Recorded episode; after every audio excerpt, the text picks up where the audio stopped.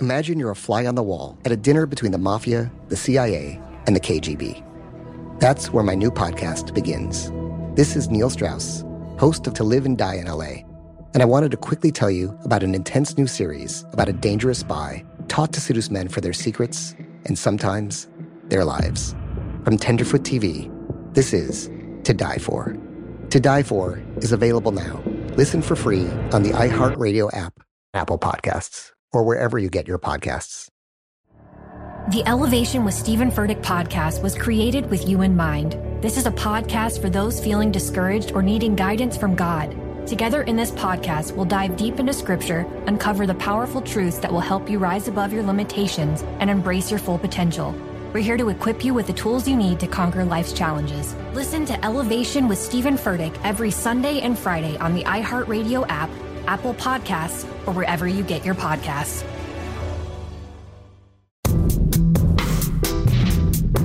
Hello, and welcome to Deeply Human, the show about why you do what you do. It's general admission, so sit anywhere you like, but if you sit on top of someone else, you must have their express consent. I'm your host, Dessa, and I've got an unusually sexy program queued up this time around. So if you are in the company of pint sized listeners who don't yet know how they got made, this program might let the reproductive cat out of the bag. Today, we're tackling the question why do you have sex all the time? Now, those of you who are seated alone may be thinking, Lady, you are mistaken because I am definitely not having sex all the time. And those of you sitting with a date might be thinking, That's obvious. We have sex because it feels good. But I assure you, that is only half the story. You are in for an evening of evolution, wonder, and Victorian perversions. We're about to find out why humans have sex at times that our fellow mammals don't. Let the show begin. My name is Steve Gangestad. I am a professor of psychology at the University of New Mexico. And I study sex. I study sexual interest. I study hormonal influences on uh, sex. Perfect. Um, I'm interested in sex. okay. To understand the quirks of human sex, we first need to know how it works for most mammals. Here's Steve giving us the lay of the land. Oh. Okay, let's just call it like it is. Yes, a show about sex is going to have a lot of unintentional dad puns. There will be double and triple entendres, but I'm just going to ask that we call on our better angels and take the high road. Okay, Steve, please tell us about mammal sex. So, for most female mammals, it's uh, two or three days out of a cycle that they have sex. And otherwise, they're not willing to have sex with males that initiate it. And they're really not that attractive to males either. Hmm. Males seem to know. And why would most mammals schedule their whole sex life into just a couple of days of the cycle? Well, sex takes time and energy and even risks injury. Most female mammals are only into it during the fertile phase. But how do the males know when those days are? Well, in in some species, like particularly some of our close relatives in the primate order, females have sexual swellings. They have these mm-hmm. swellings on their rumps that to mess, that is, they grow, they, they swell when females are sexually active. That said, smell typically trumps that as a cue. Hmm. the females of most mammal species are out there clearly signaling when they're conceptive, when they're in the fertile phase. They're giving big, obvious cues in their scent or appearance. The natural question then becomes can human dudes tell when lady humans are fertile? There are these uh, sort of colloquial called uh, stinky t-shirt studies where women have worn t-shirts for a couple nights and they're either conceptive or not conceptive and men on average do prefer the scent of conceptive females but they're not that good they're not that good at telling you mean or they're getting a very close up whiff. You know, they're smelling a t shirt that's been worn for a couple of days. So, in normal just interaction, no, they're not very good. Even women can't sense exactly when we're conceptive, though some women can feel the moment of ovulation. The biological details of our menstrual cycles are hidden even from us. That's why women trying to get pregnant may color code their calendars or download apps like fertility friend. The typical term that's used with regard to humans is that we have so called concealed ovulation. So there's not really any real cues of when women are ovulating. Which is weird when you think about it. We're ignorant to one of the most basic bodily functions. There might be some very subtle cues, but for the most part, we're a black box. This concealed ovulation might help explain why humans are game to have sex at any time in a woman's cycle. What you have is what has been termed extended sexuality. it sounds funky, but it's the extension part is really just referring to the fact that it's extended beyond that conceptive period. So there's non-conceptive sex. There are some mammals who have extended sexuality, and in fact, most primates actually have some period of extended sexuality interestingly. Hmm. But as opposed to humans, usually in primates, it's a few days, possibly. To the best of our knowledge, are we the most extended extended sexuality? You can't get any more. There might be a species or two that ties us, mm. but we are as extended as you can get. So you really are having sex all the time. Maybe not relative to your friends or your ex guy and his maddeningly likable new girlfriend, but compared to wild mammals who have never heard of Netflix and might not get to chill, you are. Humans have a lot more sex during phases of the cycle where pregnancy isn't a possibility. It's worth noting that most mammals have different reproductive cycles than we do. Most don't get periods, and sometimes ovulation is even induced by the male, so the systems are different.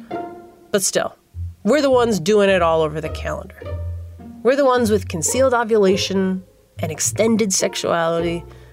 But of course, none of that goes through your mind as you're making eyes at a special someone. Evolution doesn't have to shape your thoughts to shape your behavior.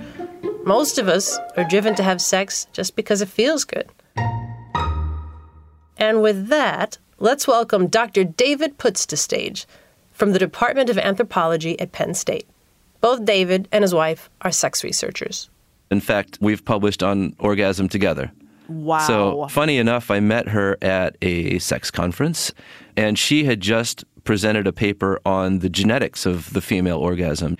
So, after her talk, we started talking about the, the, the topic and the science and yada yada. We have three kids.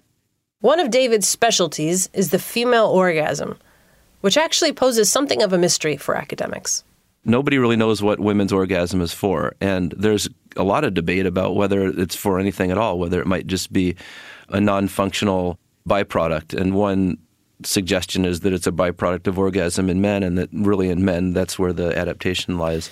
Um, I think but, I, I got to interrupt yeah. just for a second because yeah. I think to listeners who who aren't looking at this through an evolutionary lens, mm-hmm. the idea that like we don't know what a female orgasm is for. I think a lot of hands might oh, right. shoot up yeah. in the air, like, dude, I know what it's for. if you, yeah, if you have to ask what it's for, then you're not doing it right. Uh, y- yeah, like have you ever seen a female orgasm?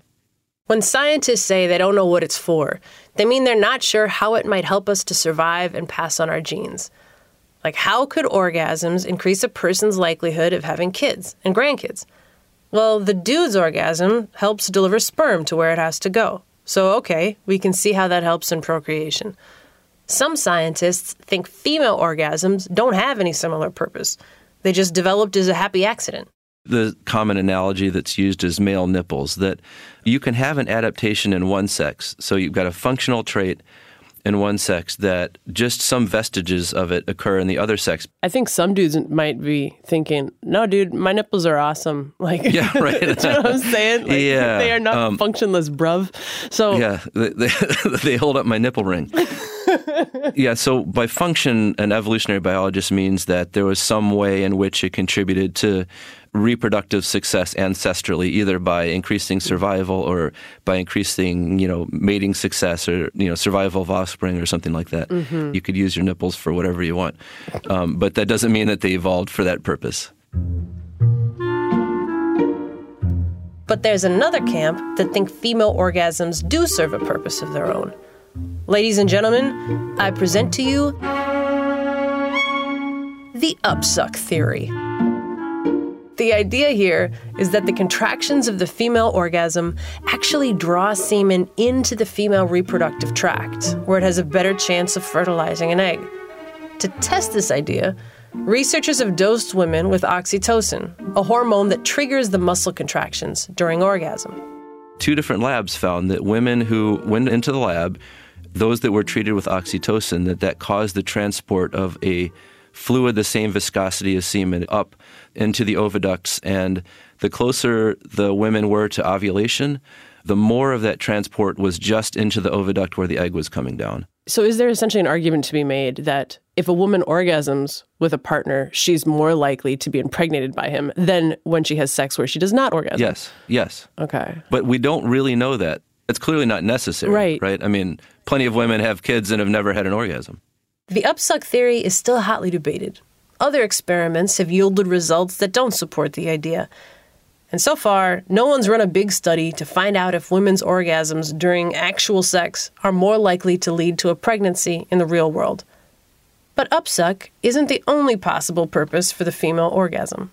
The intense feeling of pleasure, the idea that that has no function at all, it's hard to swallow because, uh, oh, geez, I shouldn't say a that. So that bummer, in the context of Come on, David. Better angels. Let's keep it classy. It's hard. It's hard to believe because you would think that that kind of intense feeling would have some effect on behavior, right? Mm. It seems likely, and there's some evidence that this is the case, that if women have more orgasms with a partner, then they feel more emotionally close, and that that would then tend to sort of strengthen a, a long-term pair bond. So the contractions of a female orgasm might improve the likelihood of fertilization.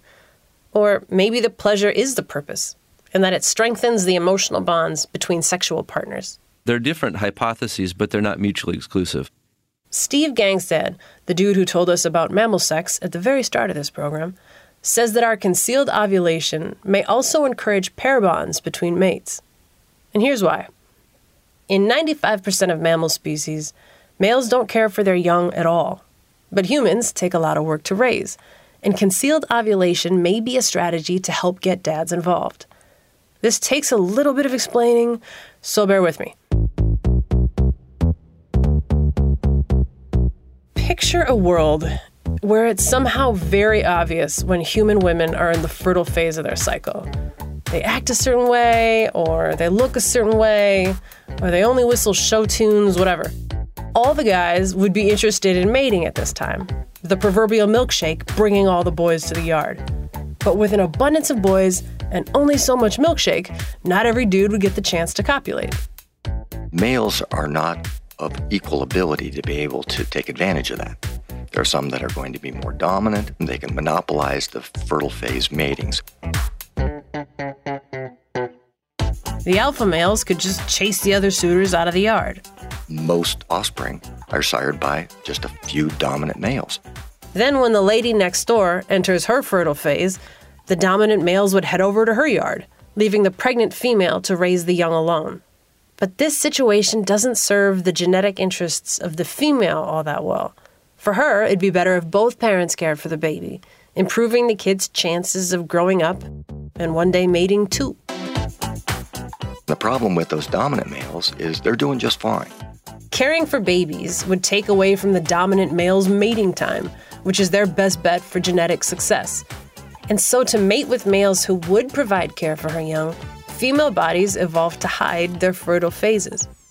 by concealing ovulation. Then the male, the dominant males can't just guard. So that's an argument for the evolution of concealed ovulation that arose early 1980s, late 1970s.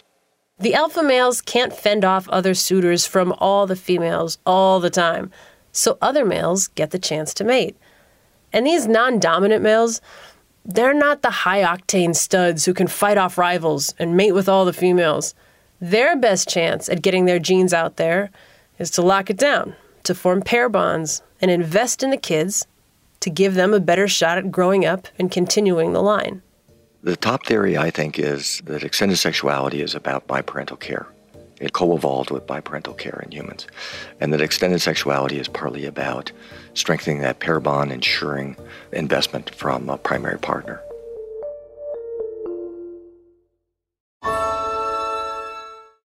I'm preaching to somebody today who is waiting for God to give you your next step. And you don't know what it is yet. You need God to show you your next step. Because God, I can't stay where I am, like I am, where it is. This isn't going to work. I, I have to move on, but I don't know where. A lot of time you'll use it as an excuse. Well, I don't know how. I don't know where. I don't know what. God, if you show me. God, if you tell me. God, if, no, no, no, no, no. You know enough right now. And if you needed to know more, He would show you. Hey, this is Stephen Furtick. I want to invite you to listen to my podcast, Elevation with Stephen Furtick. I am here to help you for the battles that you face in life, for the times when you feel discouraged, for the times that you need guidance from God. I want to give you the truth of what He says about you to help you rise to your full potential. Listen to Elevation with Stephen Furtick every Sunday and Friday on the iHeartRadio app, Apple Podcasts, or wherever you get your podcasts. In conversations like these, it can be tempting to try to retrofit the whole world with an evolutionary explanation. But not every feature of our body or our behavior is perfectly adapted to our environments. Evolution works on chance mutations, and we're just the best models that have emerged so far. And also, responsible scientists need more evidence than, yeah, that would totally make sense. What do we know for sure about extended sexuality in humans, if anything? Well, being a scientist, well, very, very cautious about what we say that we know for sure, because uh, it's tough to prove stuff. And that, my friends, is the full and complete story of human sexuality. We ovulate in secret, we get it on all the time, and female orgasms are hella mysterious. Okay, let's bring up the house lights. Drive safe, everybody. Tip your bartenders, and good night. Nope. Wrong. Stop. Obviously, we cannot end the show that way. We can't talk about all this sex we're having only in terms of genetics and reproduction and upsuck. Our horizontal lives are shaped by culture, too. So let's pan out for some much needed context. So far, we've been using the terms male and female as absolute and discrete, which isn't how we consider them in the real and complicated world. We've also been pretty heteronormative. Let's bring in sex historian Kate Lister for a quick vocab check on that last term. Can you tell me what the term heteronormative means? It's when all of our assumptions and our biases are coming from a place where we are making penis and vagina heterosexual sex the default, and everything else around that is not the default. Homosexual behavior has been abundantly documented all over the animal kingdom, from swans to lions to lizards. And sex isn't only procreative either. If it's about making babies, then how do we account for masturbation, oral sex, anal sex, same sex sex? Kate is a researcher at Leeds Trinity University in England. In her book, A Curious History of Sex, she documents all sorts of sexual fantasies and fears and prohibitions throughout the ages. The actual act of sex itself is pretty standard, but what changes and what's different is people's attitudes to it, the rituals that go around it, the things that are shamed, the things that are acceptable, things that are condemned. The Puritans who, who left our jolly shores and turned up on yours, bringing with them sexual repression and shame and mad hats with buckles on. That was. they were really caught up about sexuality, and the Puritans they were a, a, movement that started largely out of this denying pleasure bit, a very excessive and strict mm. version of Puritanism that rejected what it thought of as Catholic decadence. And sex was something very much that they wanted to repress. But a whole society can't just go cold turkey. You have to have some sex. Otherwise, we're all just going to die out. so then it becomes about controlling the act very, very carefully. And the Puritans were sort of very much in that vein. You could have sex, but you couldn't enjoy it. It was mm. for making babies only. Victorian England has become sort of like the poster child for sexual hangups. There is a real emphasis on trying to stop people, women and men, but particularly men, from masturbating. And what you've got is anti masturbation devices that came around in sort of the mid 19th century. And the idea was to stop quote unquote nocturnal emissions. So that's a wet dream. So what you get is these rings, uh, spermatorrhea rings, which basically were tied on the penis but had really sharp, jagged teeth on the inside.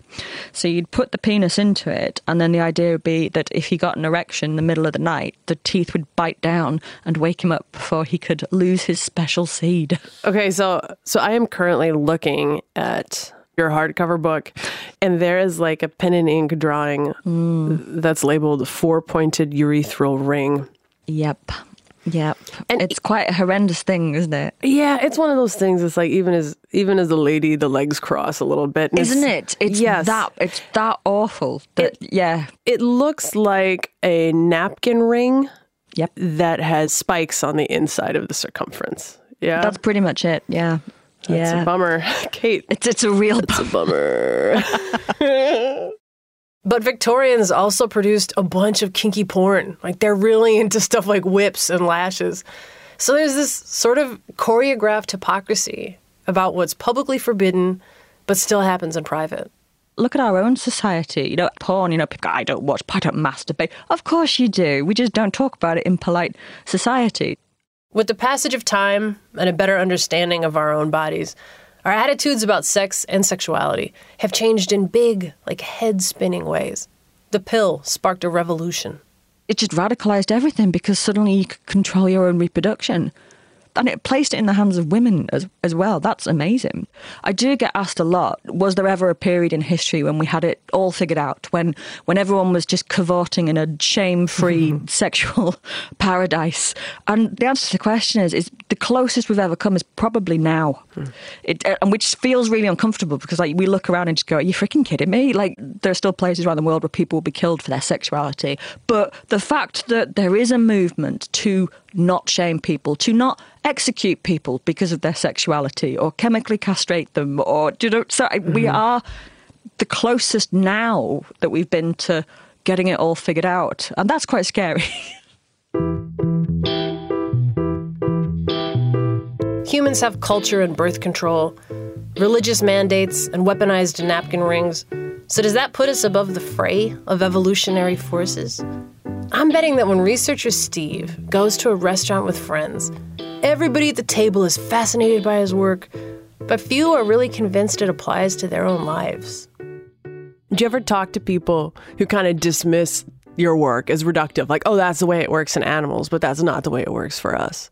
Well, certainly some people, what they say is, oh, the magic is gone. Hmm.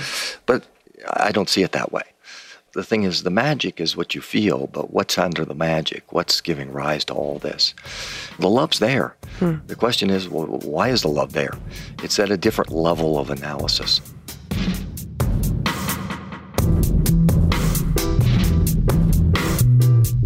The way that we experience lust and love and jealousy and intimacy, they feel so real, so fundamental to our humanity that I don't think we want them undermined by chemical accounts. We don't want to hear our most poignant experiences boiled down to only genes and reproduction. But I agree with Steve. There are motors to the magic, and learning how the gears fit doesn't have to break the spell. If concealed ovulation encourages pair bonds, hey, lucky us. A proclivity to love one another is written in the code of our design. If our species has evolved to have sex all around the cycle, hey, lucky us. Put a date night on the calendar. Any day will do. And that concludes our show. Be safe, be kind to one another. Maybe make a milkshake. See who comes around.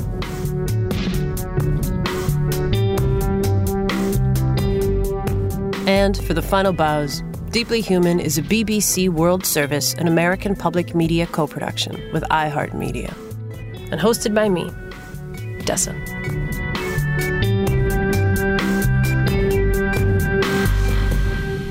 Next time on Deeply Human, our topic is standing in line and why it turns us into low rage monsters. There is a meme that's been going around, It has a picture of Beyonce, and it says, Why aren't you Beyonce? She has the same 24 hours you do. Uh, and I don't think that's accurate at all. We all do have objectively 24 hours, but we are often forced to use those hours in very distinct ways. Uh, I think about people who have very long commutes to their second job and time is very different for them. The people in a grocery store line who have to, you know, use food stamps or cash and count coupons, they're using their time at that checkout stand very differently than I have to.